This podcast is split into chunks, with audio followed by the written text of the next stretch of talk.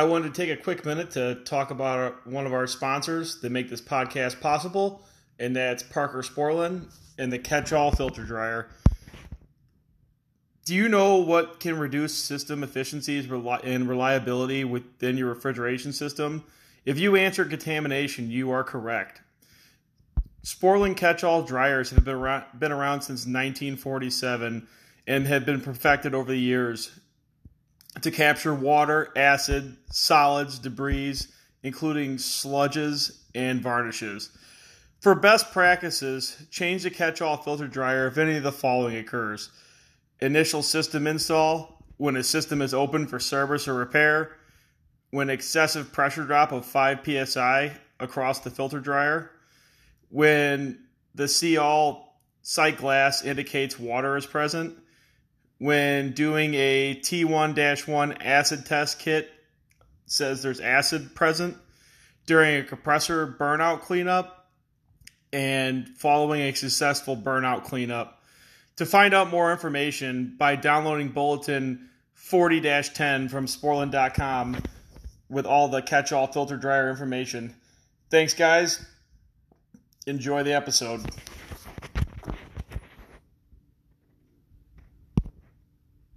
We've all been there, in the middle of a job, everything going smoothly, until boom, you're missing a part.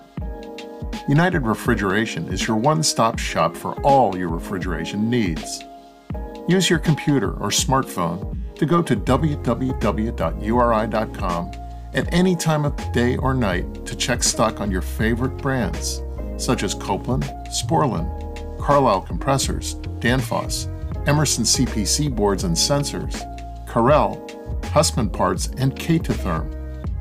United Refrigeration Inc. is home to these brands and many more. Looking for information on refrigerant conversions or refrigerant banking?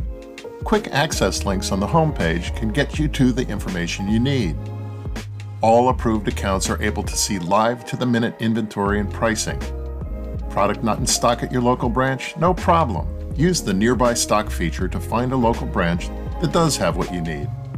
Are you looking for a branch address, phone number, or after hours number? That's all available as well. Just click on the branch locator and search for your local branch. Have a model number and looking for a replacement part? www.uri.com forward slash ARP has a vast list of quick pick replacement parts. Just search for the model number of the equipment you're working on and click the Replacement Parts tab. If you don't have an account, click the Register button and we'll have you online in no time. With more than 400 locations in North America, each United Refrigeration branch is fully stocked for immediate pickup. Our branch employees have in depth technical knowledge so we can help you get what you need when you need it.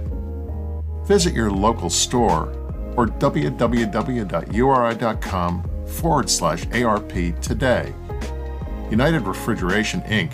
has all your solutions down cold. This uplifting cinematic experience. Uh, I've got something important to tell you, man. The big story is.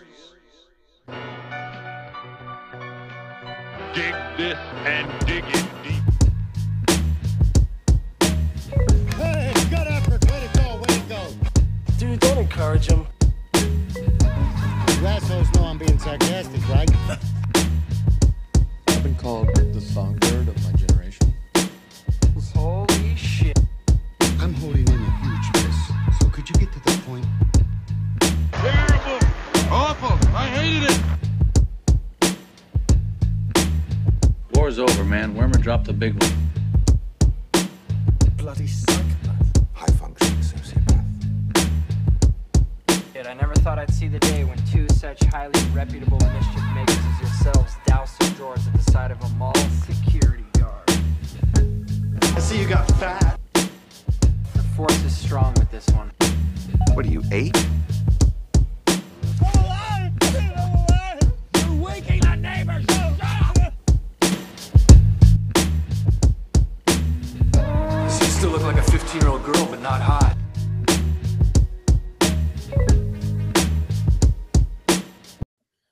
Hi, guys. Welcome to the Advanced Refrigeration Podcast. I'm your host, Kevin Compass, and here with the co-host Brett Wetzel. How's it going today, Brett? What's going on, man? It's Monday. No, it's Tuesday. I've been doing that all week. I've been screwing up. Yesterday, I thought it was Wednesday. I was like, "Oh yeah, yeah." Um, I don't know. Just I kept. I, I, took out the. I took out the um, the trash this morning, even though trash is on Wednesday. So I, I, I have no idea what day of the week is. So how about you? how about you, man? I am exhausted. It's been a long, long two weeks driving five hours there and back to work every day. where are you? Where are you at? Like the border, Wisconsin. Oh. So I am just like absolutely wiped, and I've been getting woken up every single night. So it's been a it's been a long week. Have you been brazing in uh, ball valves? no, I'm just no. I just have a sinus infection from spring. the one that you perpetually have had all, all all season. Yeah, pretty much. It just goes away for a day and comes back. gotcha. So today, guys, we're going to talk about um, dehumidification strategies in stores with no reheat or DH wheels. Kind of uh, you know ways to go around uh, dehumidifying the stores and or reheating without um, actual rack reheat coils or reheat coils from a rooftop unit. So we're going to kind of go over some ways to dry out stores and uh, get everything uh, dried out. So first and foremost, guys, with dehumidification, the only way to effectively remove moisture is with air conditioning. We have to condition the air and we have to remove the moisture out of it. Now, the process of doing this causes obviously the space temperature to drop. This is where the, the issue comes in. So if you have a grocery store, let's say it's an independent, it doesn't have any dehumidification strategy. It's you know, it's going to be cold in there because they have no reheat and your multi decks are pulling the store down to temp. This is where it becomes a problem now you have this cold, wet air in the store. So you need to dehumidify this. So this takes having an EMS system, preferably. And what you're going to have to do is you're going to have to warm up that space somehow. Whether you use uh, heat from a rack with, with reheat, which is the best option because you're not wasting any energy from it, or you use gas heat from a rooftop unit from uh, or an air handler. So gas heat works quite well to reheat a space and allow you to pull moisture out still. I mean, you need to warm that space back up in order to keep the air conditioning running. Keeping the air conditioning running is what removes the moisture. So you don't want to pull it out through the cases, you want to pull it out through the air conditioning. So there's there's a couple strategies you can go about doing this. So using the gas heat to as reheat. I mean, it isn't the most efficient thing out there, but it really depends where you are. So in some areas, gas is cheaper than electric, which probably in Texas is probably cheaper than electric. Yeah, probably. Um, have have so just so we're differentiating because there's multiple ways that you can. Um, you're talking right now. You're talking about a reheat coil that's basically taking either discharge uh, discharge gas or uh, liquid temperature and running it through a separate coil, you know, in, in the in the air plenum space, correct? we're pretty much talking about if you don't have that. I mean, if you do have that, mm-hmm. I mean, life is good and dehumidification's easy. Yeah. I mean, let, us be honest. Like, so most stores in Chicago do we don't have reheat coils. I mean, the they're pretty much banned. So, so the, the you know the there's some other ways you can do it, right? So you know you're the problem with hot gas, if you were to do hot gas, depending on where you're injecting it, you're you're causing uh, you know different different things to happen. So if you're if you're injecting hot gas directly after the expansion valve, you actually reduce the amount of latent heat um, that you're actually removing. Um, so, so we're, we're, actually talking about like get, using like rooftops gas reheat, like actual like natural gas reheat. Oh, no, oh, I'm sorry. I'm sorry. Well, yeah, we're we're, ta- we're talking about like dehumidification, like reheat right now, like trying I, to I thought you were just giving different options, like if you're, you know, there, you know, there's because there's a multitude of different methods that we can do, right? Okay, No, my bad. We're talking about actual. So we're talking about like getting the space back up to temp. So in order to dehumidify, like warming that space back up. So gas reheat or electric reheat is going to be your best, you know, next best option here. I mean, it costs money to run that, but at the same time, you're probably going to cancel out what you're going to from the dropping that humidity set point in the store and that uh, dew point is going to probably cancel out on the energy side because that dew point is going to eat up a ton of case load. It adds a tremendous amount of load to the cases. Like guys don't really realize this, like how much load a high dew point adds to the cases. I mean, Mhm. it'll get to the point where some cases won't make temp anymore because they can't because they're removing so much moisture. They're just becoming air conditioners at this point. They're just conditioning the air and pulling the humidity out. So getting that dew point down is tremendously important. I mean, a lot of stores I see that don't have dehumidification using the rooftop gas reheat. I've had like really good luck locking the heat on and the air conditioning at the same time to allow it to reheat that air after it leaves the evaporator coil so that way that that leaving air out of the evaporator coil can get reheated and the store is still a comfortable temp for the people to shop so the air conditioning isn't sitting off i mean we have tons of stores in chicago this big chain up here that probably half their air conditioning hasn't run in 20 years Mhm. i mean because it's all everything in the frozen food aisle or the the aisle with all aisles with all the multi decks is all below temp because they have no reheat Gotcha. So there, the, unfortunately, there's certain manufacturers that you can't do that with, because I see what you're saying. Like you know, uh, you can either run them at the same time, um, or you could be bopping back and forth. And so, like on a unit like a Trane, uh, any of the Voyager stuff, you cannot run the air conditioning and the heating at the same time. There's something internal with the logic on that board where it's not allowing you to do that. Um, I do know that you, you know, what's that? you just cut it all out Yeah, I mean that that's that's a lot though. I mean, you were um, I think it was two years ago. You, you were going around installing something for dehumidification. It was like uh, looked like an expansion valve with a with a big like eight inch pickle dryer on there, something like that. It looks like almost like a little uh, accumulator on a on a on a uh, self contained. That's Um, a raw device. Like it, that's for. It's supposed to keep the. It's supposed to keep your saturation temperature up enough where it, you know, it, it lets it run longer, so it dehumidifies more. yeah, that's what I mean. Yeah, I mean, you're not going to get as much out of that as you would out of reheating that air. I mean, a lot of ours, like a lot of stuff with us, we have a lot of duct heaters and air handlers. So, I mean, at that point, we we pretty much have free control over the duct heaters. Duct heaters are probably the best. If you have in in duct heaters, like gas fired unit heaters and duct, like I mean, that is the best way to dehumidify if you have no reheat. Because you can i mean you have many a different stage right? So you can you can control how much that that uh that discharge air gets up to. Like when we do when you know when i program cpc for um for air handler units um you know certain stores they, they like to use hydronics.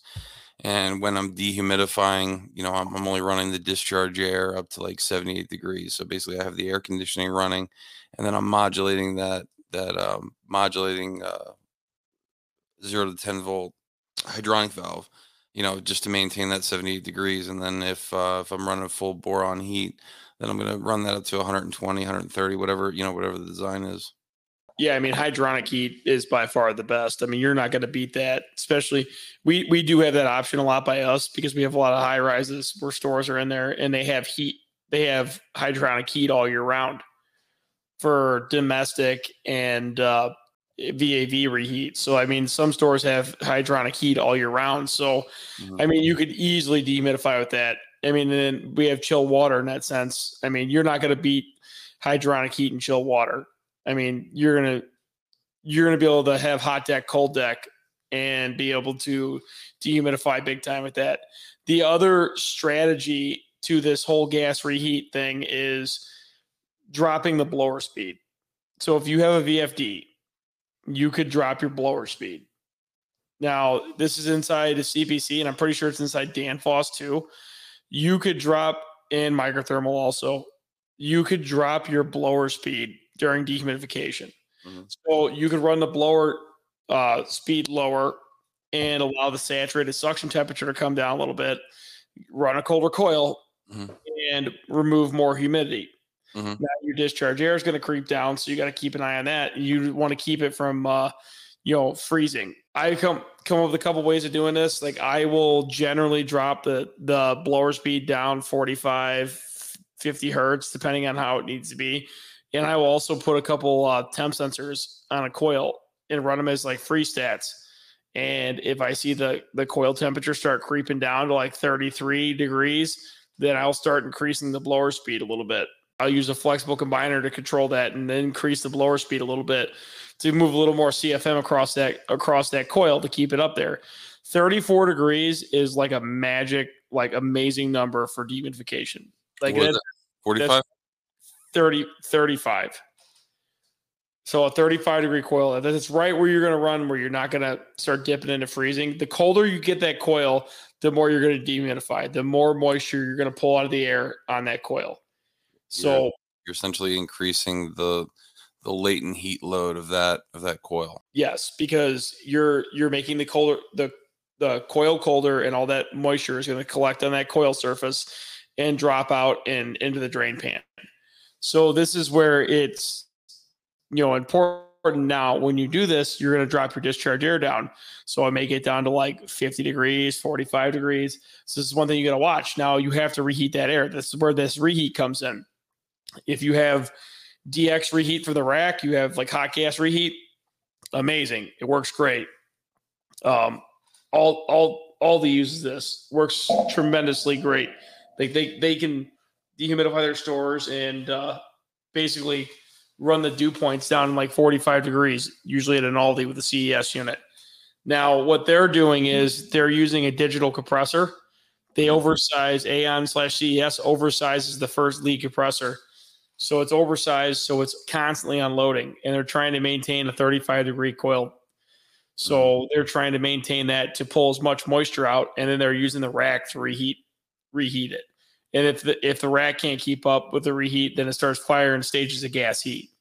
Mhm. Now, I mean that that's that is the, the you know the best way I found to reheat a store and dehumidify without having dehumidification. I mean, usually Carrier will let you force the heat on. Trane some of the older stuff you can. Lennox you can. You can fire the heat and cooling at the same time. What's what's your what's your favorite brand of of unit as far as functionality, uh, as far as dehumidification? Uh, regular rooftop unit, and then you know specialty stuff. Yeah, AAON. Yeah, I mean, AAON slash CES. Like they'll see. I mean, AAON's quality control is kind of shit, but I mean, they, they, they work. Like I mean, CES you units. say one nice thing. You had to throw a dig in there. Quality control shit, but other than that, I mean, I, I said I said something positive. It was it was a compliment sandwich.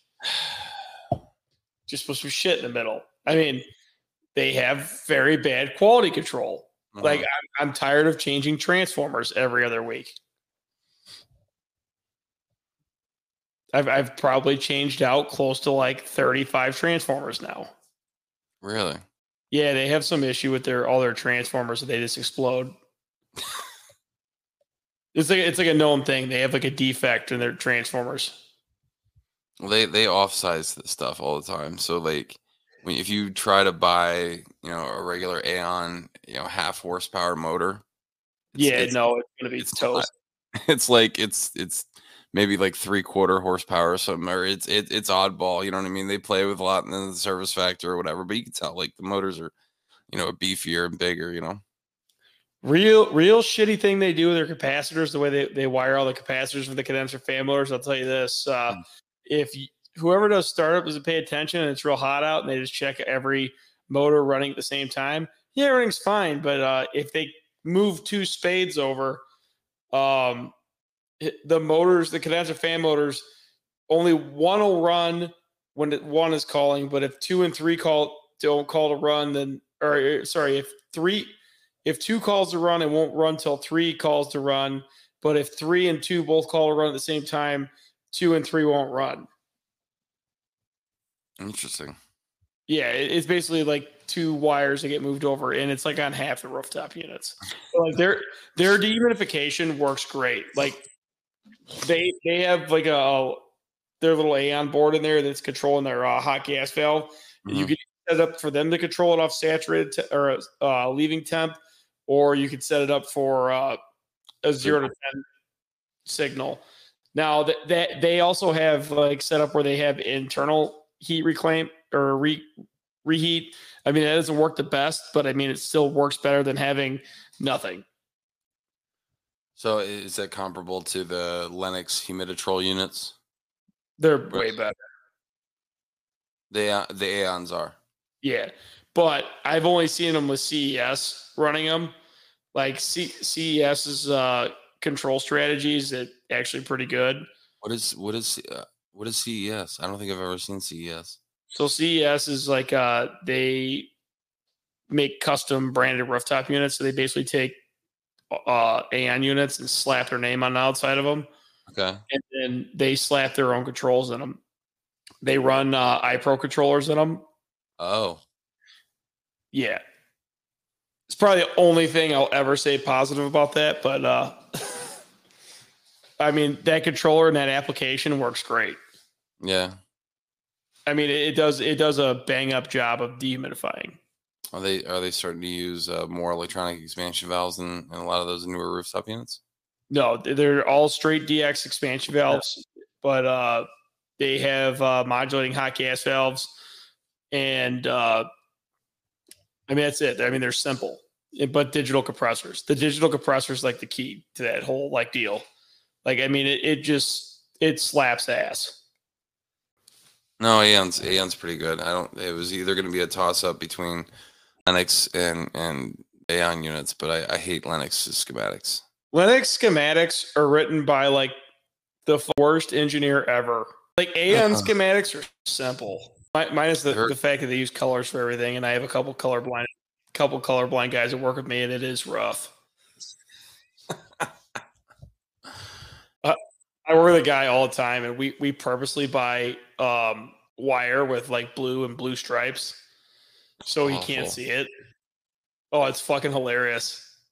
We ask him all That's the time, awful. like uh, we we make him go pick out paint. Like we were painting heads in a retrofit, we make him go pick out paint, and we'd be like, okay, okay, go figure, go find the the the the 448 blue. It's awful. And he's sitting there googling it, What's the actual color of 448 blue? like trying to find the spray paint can color because you can't see it. So he has to find something with a comparable name, but it has to be that same manufacturer to make sure he gets the right color paint. Yeah, it's fucking great. yeah. Oh, that's that's bloody awful. Um, I mean, as far as rooftops, though, like I mean, AAON, and then I'd have to say, kind of Trane. yeah, in- counter Trane. What um, so the strategy. So you want to explain why we uh why we change our set points in the in the winter uh via the fall, and or I'm sorry, winter summer, and Maybe why? space set points. Yeah, and then you know the uh the why we why we set them up the way we do. I mean, well, I mean, obviously, you don't want to be. You want a higher cooling set point than. I mean, most space set points stay the same all year round. I mean, you you may run a higher cooling set point than heating set point. I mean, you don't want to you don't want to heat your building up to seventy two degrees. I mean, that would cost a ton of money. Yeah, You also don't want to cool your building down to 69 degrees because again that would cost a lot of money or you'd be like walmart setting that that uh, that cooling set point up at 77 Yeah, remember, guys, when you when you're dealing with all this stuff, that you know there are sometimes the separate controls. Um, I had an instance where we had uh, a manager called me from a store and complaining it was legitimately 80 degrees in his in his store, and I found it really hard to believe. Like I've seen some big box stores get up in temp, but never 80. Well, the electricians happened to be uh, uh, going through and changing light bulbs that day, and the one that they shut off that they thought they shut off was uh, going to the three phase uh, monitor that was on the HVAC circuit. So basically, what happened was as soon as it sensed that it had a three phase failure, it shut down every rooftop unit in that store. Yeah, so we have uh like a bunch of the Chicago stores. They this has become a problem. Mm-hmm. Um, they have HVAC shutdown emergency switches. yes. So they are at the front of the store. So Mm-hmm. every time an employee like quits or gets Mhm. fired, Mhm. they mash that fuck. Seriously. Yeah. At one store, it kills the cooling towers also, which kills. Oh no. I mean, it happens like a lot, like a couple times a month at, at some stores. but yeah, so I mean, you have that. I mean, also you got to watch like store into stores, and they will raise the cooling set points to seventy-seven degrees, and they will wait until somebody complains about it before they sh- set them all back down. And you'll call building controls, and they'll be, they'll be like, "What the hell? Why are these all at seventy-seven? Set point seventy-two? Well, you got to realize, I mean, if they do that at you know a ton of stores and Mhm. nobody complains for a month, they just saved a massive amount of energy. Agreed. But in the same sense, they made everybody miserable in the store, and now the cases are working twice as hard. Yeah. So let, let's talk about settings. Um, you know, a horrible, horrible thing about them warming the space temperature up to you know 77 degrees. So all the refrigerated cases from here on out that we've that we that we install are, are they're type I think type one case, which means it's uh, allotted to be installed in a space that's below 75 degrees and below 55% relative humidity. As long as that they're below those two settings, that case if everything is set up properly, shouldn't ice up and shouldn't have issues. But um, that's why it's important first to know where you're supposed to start off. So we, we have a starting set point. So we're trying to maintain, um, like I said, 55 degree uh, relative humidity and and 75 degree or below um, space temperature. And Um, it's, it's probably not even going to work in that. So when um during uh during uh dehumidification, we really really care about uh dew point. Uh that basically really tells you you know how well the the system's working. Um you know we know that dew point is being used for controlling the anti-sweats. Um, the theory behind that is if you have a case that's at negative 10 degrees and if that frame was at negative 10 degrees because that temperature is below the dew point which let's call 55 degrees um, it's going to end up sweating. That's why when you have a bad door gasket or whatever you end up sweating right where that door gasket is. So we're trying to achieve uh, certain temperatures so we don't have sweating um, but also so it feels more comfortable. People are more comfortable they're going to shop longer so you try to uh, maintain as close to 55, uh, 55 degree dew point as humanly possible. Um, when setting up the controls, uh, a lot of times, you know, you'll you can have different outputs, um, or you can you can bind them up. So what you know what Kevin was talking before, you know, if you have a rooftop unit that does allow you to actually run the heating and the cooling at the same time, um, you know, that's when you would employ that function. Uh, a lot of times, these newer rooftop units you know they do actually have a uh, an output that you can designate for dehumidification. So it may be a you know three way valve that's doing it. It could be hot gas bypass valve and desuperheating valve doing it. Obviously like the the the Munters unit uh, style of unit you know they're doing that as well because that's when they're going to employ the uh, the desiccant wheel Hey guys, today's episode is sponsored by Westermeyer Industries serviceable oil floats. Many oil separators contain an oil float to effectively meter separated oil back to the compressors. Westermeyer Industries has taken this concept and perfected it with their new line of serviceable oil floats. These floats feature an improved design with fewer components, allowing for greater manufacturer consistency and up to 20% increased oil flow versus their legacy models. These floats also feature an integrated magnet to shield the oil path from debris and have been field proven in supermarket applications. Westermeyer Industries offer replacement oil floats not only for their own separators, but also cross compatible models for our competitor oil separators as well. You can find out more about the Westermeyer Industries serviceable oil floats by visiting westermeyerind.com backslash floats. Once again, that's westermeyerind.com slash float. Let's get on with the episode. Hello, guys. This episode is brought to you by Fieldpiece. Fieldpiece's next generation of vacuum pumps will cut down on evacuation time and make oil changes on the fly a breeze. They are lightweight, durable, and feature four inline ports plus a large oil reservoir. Get pumped about these three new Fieldpiece vacuum pumps available at distributors now. Learn more at fieldpiece.com or follow us on social media at Fieldpiece Products. Thanks again and thanks for listening. I'm not a huge fan of DH wheels. So, I, man, I am. Um, we, uh, you know, we I talked about this this one site where they were blowing up compressors, and we found it was a piping issue. And with that unit, the way it was sized with that uh, that desiccant, uh, we're able to get the space down to a six degree dew point. Uh, I don't know. I mean, I have yet to see a customer maintain those units like they should. I mean, if, if that's the problem, you know, if that's the problem that you have with the unit, then that's that's that's a customer problem, you know. But it's every single unit, so I mean, then then Yeah. they need to have a facilities guy say we're not using those anymore because they require too much maintenance, you know. But they do, they really don't. I mean, I think a lot of it is really you know poor understanding of how those. oh those shit, dude! Those, work. you know how expensive a DH wheels in in a Munters unit? Uh, ten grand. Yeah. Yeah. Yeah, it's a lot of coin. You, you know how many Munters units I've gone to and the DH wheels pretty much disintegrated?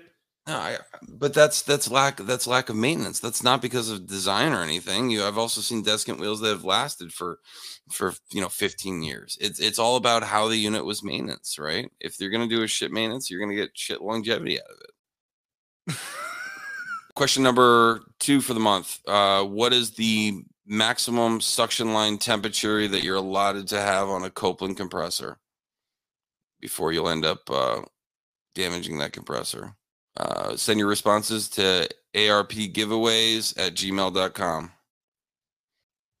All right. So now that we're talking about dehumidification, we're all uh, yeah, we've already Settings. talked about it. Settings. I want to know settings. what settings as cold as possible. There's the not de- there's not a set set uh, band that you do as far as so you don't so you don't 45 to overlap.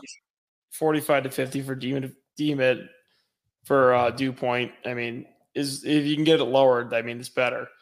No, but I mean- I'm saying so. You know, we talked about heating and cooling set points, why they are the way they are. Part of the reason is so you, you don't, if you don't have a unit that's uh, able to, you know, pull both at the same time, you know, heating and air conditioning, you got to have a way to run it so you're not going to end up short cycling. Otherwise, you're going to destroy that unit trying to dehumidify your space.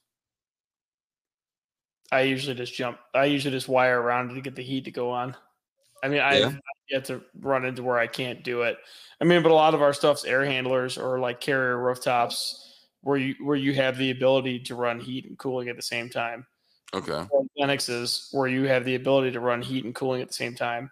I mean, there's always a way around it. I mean, you could always force the the heat relay, find out where it comes out of the board, and add your own relay for dehumidification. Yeah, but I mean, unless unless you're doing this for a project for for for a store, I mean, you know, they're not going to want to pay for that. You know what I mean? I mean, let's be honest. There's a lot of mom and pop stores out there that, I mean, you you could run this at and you know do it at and dehumidify and stop the uh, stop the uh, water leaking all over the place and the lawsuits. I mean, let's be honest. Slip and falls or cost grocery stores more more money than anything. So, I mean, drying up those glass doors is more important than anything. I mean, what what's cheaper, a lawsuit or a relay to to, to turn the heat on? No, agreed. No, I just, you know, I just don't. Oh no, I wasn't even talking about the relay. I'm talking about, you know, you're gonna, you know, having excessive cycling on your heat. That's more times that the unit is gonna condense inside, which more Yeah, but- times that moisture is going to uh, build inside there and cause you know cause that to have more wear than what it would. And the Yeah, same thing for the compressor. We don't want to short cycle the crap out of the compressor, right? it would be short cycling because it's trying to dehumidify at the same time. So if you're okay, say say your space set point is say 70 degrees, okay, and your dew point's at 55 degrees. hmm Okay, if your if your space temperature is 69 degrees, you're not going to call for cooling. Okay, so you got to bring the heat on to start warming it up. Okay, you're going for dehumidification at this point. Your deep your humidity's high, your dew point's high, so you're forcing the heat on to bring this to warm the set the space up. Space up. Mhm. Once the space warms up, it's going to bring the air conditioning on. Mhm. The heat is going to stay on until the dehumidification relay drops out. Okay. So the heat is running the entire time, warming up the store. See, I was I was thinking okay. So that's if you're able to run the heating and the air conditioning at the same time. So if you're running something like CPC where you have that availability for that third relay or you know whatever, you know run an outside uh, heating source that, that you that you can't utilize running both. Now, obviously, said if you rewire it, yes, you can do it. But if you're if you're utilizing the same logic and the same board that's in there, and you can only run tit for tat, that's the only part that I was concerned about. So if you can't, if you're not able or capable to wire that unit up, that you need to have both of them running. That's what I was concerned about because basically at that point you'd be going, you know, back and forth, back and forth. Yeah, I mean, obviously that's not going to work. You, you you need to make it so that you're using it for dehumidification. And in that sense, if I have a bunch of package units on the roof, Mhm. they stagger them: one heat, one cool, one heat, one cool. Okay. So if I have like a, say if I have like a the the store, unfortunately, like twenty package units, Mhm. smaller ones, Mhm. I'll say if there's like three in the same zone, I'll force one into heating, one into cooling, one into heating or, or cooling, whatever one it needs to be. That way, Okay. one is dehumidifying and the other two are heating the zone up and keeping the zone warm. All right. Well, now that we got there, what are you, what are you doing if uh, if you have the option? If you have multiple units, would you rather run the one on the outside wall for heating, or would you rather do an outside wall for uh, doing the air conditioning predominantly? Cooling. Okay. I, I would rather keep the core of the building warmer. I mean, let, let's be honest, more people are going to be in the core than the outside the outside edges. Plus, I want to catch the air coming in to the building with the closest rooftop and condition it, not heat it. Yeah, the other ways that we have to do this, if you if you can't run it back and forth and tit for tat, what what what would you rather see installed? So you know we have a couple options, right? You could do, you know, the hot gas uh, bypass uh, valve that's right at the um, sorry, right at the uh, the distributor nozzle, right? You'll have that auxiliary side port. That's where you're going to dump that in. Um, controlling with like an A9 just to control a certain saturate. Then that way you could you could actually run two different settings and you know when you when you're gonna run straight up air, uh, air conditioning and no regulation or you, if you have a two stepping solenoid you could have it regulate at a higher temperature or i'm sorry not have it regulate at all and try to run the the saturated as low as possible then by pulling out more more uh more moisture out of the out of the space Well, the other thing that guys don't realize too, and even like say you're at an independent, somewhere smaller, mom and pop place, hmm you can get a coil for not that much money for a reheat off the rack. I mean, you'd be surprised. It, it, it's a lot less money than people think to get a heat reclaim coil. You can get custom coils made that'll fit in the ductwork. So, do if you're going now, that brings me to another question because I never thought about this until now. So, if you're sizing, if you're trying to size that unit, obviously you want to go with an engineer over what I say. But I mean, you could. I'm assuming if you're doing the total load for the rack, you would not do the total heat rejection, but just the amount of BTUs in that. Because uh, we're not trying to condense, right? Well, I mean, it doesn't really matter if you do.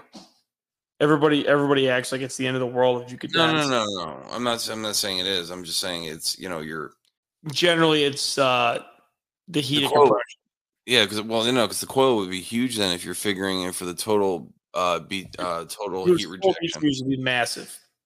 So what I what I've been told, like rules of thumb, like most heat reclaim coils are sized for uh, heated compression. So that extra BTU load from heated compression Mhm. is the heat reclaim coil. So you want to reduce that to the point where you're just about to condense, and then you're going to go into the condenser. You got to remember you're moving a ton more volume than the condenser would ever see, and it at times it's going to be getting hit with 50 degree air. Mhm. So your your heat rejection is going to be way more than a condenser ever would be. Mhm.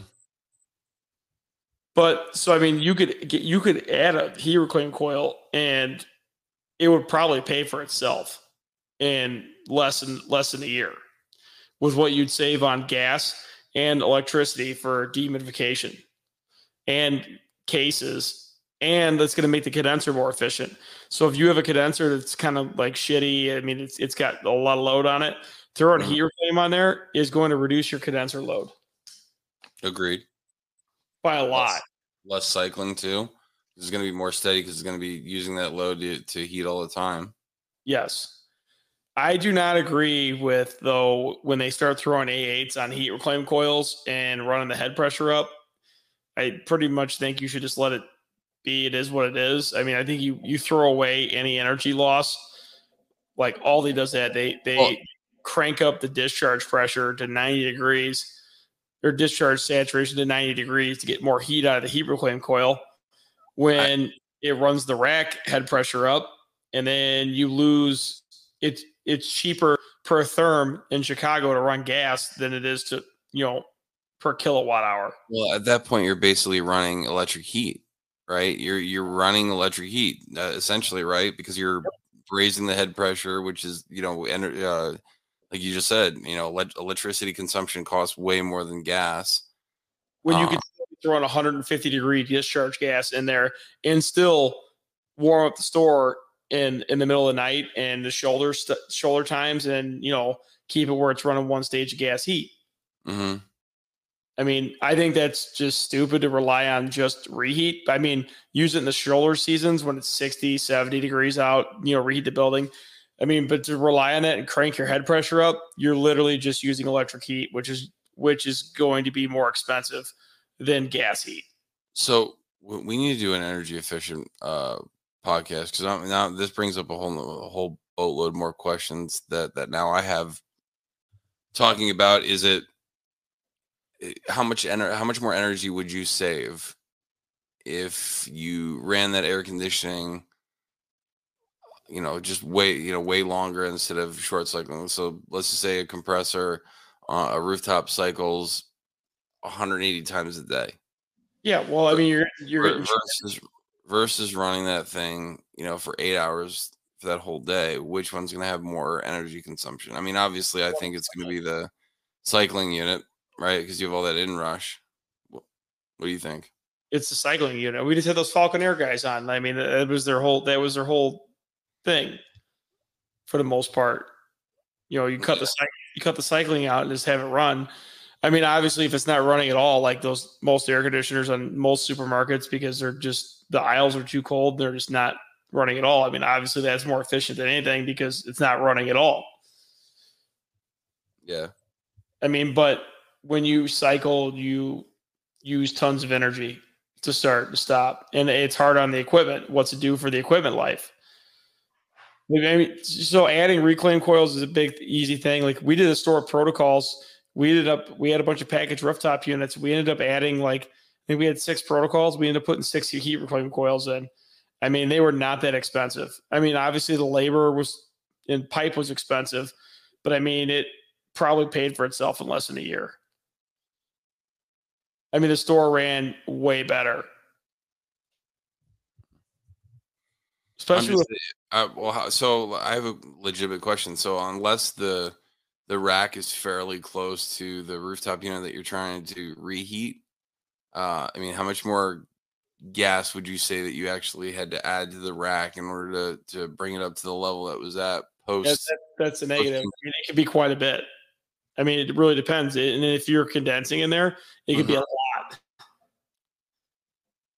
Well, and we, yeah. we, we have a whole when a heat reclaim coil kicks on. Uh-huh. I mean, it probably eats up 250 pounds of gas. Yeah, we we had a we had a, a store like that in Connecticut. Um, it was all glycol uh, square. It was like uh, 80 84,000 square foot or something like that. Something ridiculous. It had like uh, 13 4D compressors on this fucking glycol rack. I've I've I've never seen a flange valve on a rack before. Like as far as like on a supermarket. Yes, you know, bigger, you know, bigger industrial style, you know, racks, yes. But never never a flange valve on, you know, on on on a unit like this. And so the discharge line they they size some funky stuff, but I think the discharge line was three three and an eighth, and so that had a they called it a full condensing uh, unit, uh, full condensing coil uh, for the reheat, but I, I, think it accidentally just happened that way. Um, so they had a seasons four that was there, and uh, we ju- so when they when they installed the pump out line, they basically just took a piece of three eighths copper and just put it in this big three and eighths pipe, but it didn't go to the bottom. It was just you know barely barely stuck through there. Um, so it was pulling all vapor off there. So it would take days, days to pull that refrigerant out. So yeah. uh, we saved energy by running the heat reclaim all the time in summertime. I mean, there's there's no reason not to. I mean, you're dehumidifying, but it, it does take gas. I mean, I mean, the closer the rack, the better. I mean, I've also seen a lot of uh, stuff here lately. Um, it's been glycol to water heat reclaim, and then the the glycol is especially with this, a lot of the CO two stuff. It's been glycol to water, and then the glycol is uh, the reclaim for the for whatever it is. I mean, you're only going to get like 90, 100 degree glycol out of there, and you're heating up the rooftop that way. But that's enough to dehumidify. That's enough to reheat that air, that air, bring it up from 50 to 70, 75 degrees, and and keep that space comfortable so they can dehumidify. Yeah, they're they're they're they're doing a lot with you know secondary know, type refrigerants. So that SkyCool system, they're de-superheating the CO2, but it's it's basically CO2 uh, going to the glycol and then glycol to those those panels. So you're not transferring a million times because you know as well as I do, any kind of heat exchanger, uh, you know, isn't the most efficient way. You know, when, when trying to transfer energy, there's always a little bit of loss there, especially with the the, the secondary fluids like you know water and, and glycol and stuff. I'm not a big fan of that. I think the, the DX straight, the DX CO2 uh, reheat, like I've only seen Aldi use it, but it it kicks ass. I mean, you got to remember TC when, especially when you're running transcritical, that discharge line is way hotter than R22. You're talking 200 plus degrees, mm-hmm. and I mean, it, it'll that it'll be like 50 degrees outside and they'll be running no no gas heat just just using the rack. 40 degrees just using the rack. Really? Yep. So it so it doesn't it doesn't slap ass? It's not slap ass worthy it's just kick ass worthy? Yeah you can't say slap ass with that with that. Oh okay. Got you such an asshole all right, guys. Well, I think we're gonna call it a night on this one, and uh, we're gonna set up some energy. Uh, some like Brett was talking about some energy uh, efficiency ones. I, have been kind of working through this with a couple different people to see if we could have a couple different guests on to talk about this and actually talk numbers. So uh, I appreciate you guys listening and have a good night. Later, guys. Doesn't matter. There are only four rules you need to remember: make the plan, execute the plan, expect the plan to go off the rails Throw away the plan.